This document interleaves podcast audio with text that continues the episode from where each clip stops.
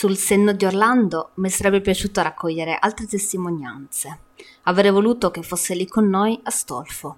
Tra i commensali che ancora non avevano raccontato nulla c'era un tipo leggero come un fantino o un folletto.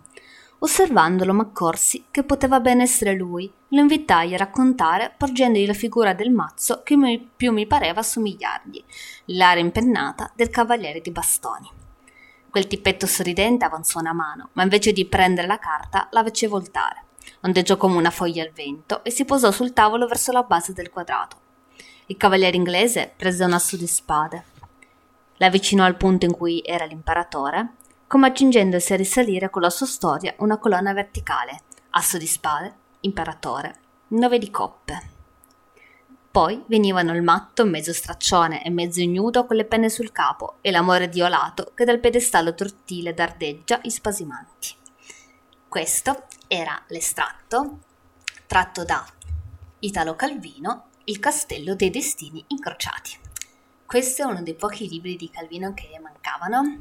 Sono contenta di averlo letto, anche se in certi punti volevo solo che arrivasse alla fine del racconto non perché l'ho trovato noioso, ma perché mi ha dato l'impressione che dopo un po' diventasse pesante andare avanti. Per farvi capire, lui segue questo schema. Se vedete, ci sono delle carte di tarocchi da cui Calvino tira fuori quelle che sono le storie che continuano ad intrecciarsi tra i vari personaggi che si trovano all'interno di questo castello dopo essersi persi all'interno di un bosco. Non hanno il dono della parola, ma loro attraverso queste carte dei tarocchi svelano i loro segreti, come mai sono arrivati lì, chi sono davvero, in un gioco di fraintendimenti, miscugli, sorprese, rivelazioni. Quella è la parte che mi è piaciuta di più.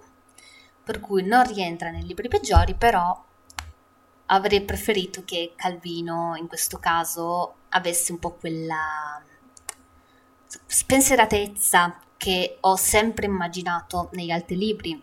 Come faccio un esempio, il mio libro preferito di Calvino è stato Il Visconte di Mezzato, che l'ho amata alla follia. E in questo caso per me ha perso un po' di innocenza, se così si può chiamare. E va bene, si vede in ogni caso un po' di maturazione, non ho altro da aggiungere se non fatemi sapere la vostra, se l'avete letto, qual è quello che preferite di Calvino. E nel frattempo vi ricordo di iscrivervi al canale, mettere un bel pollice in su e noi ci rivediamo al prossimo estratto. A presto stelline!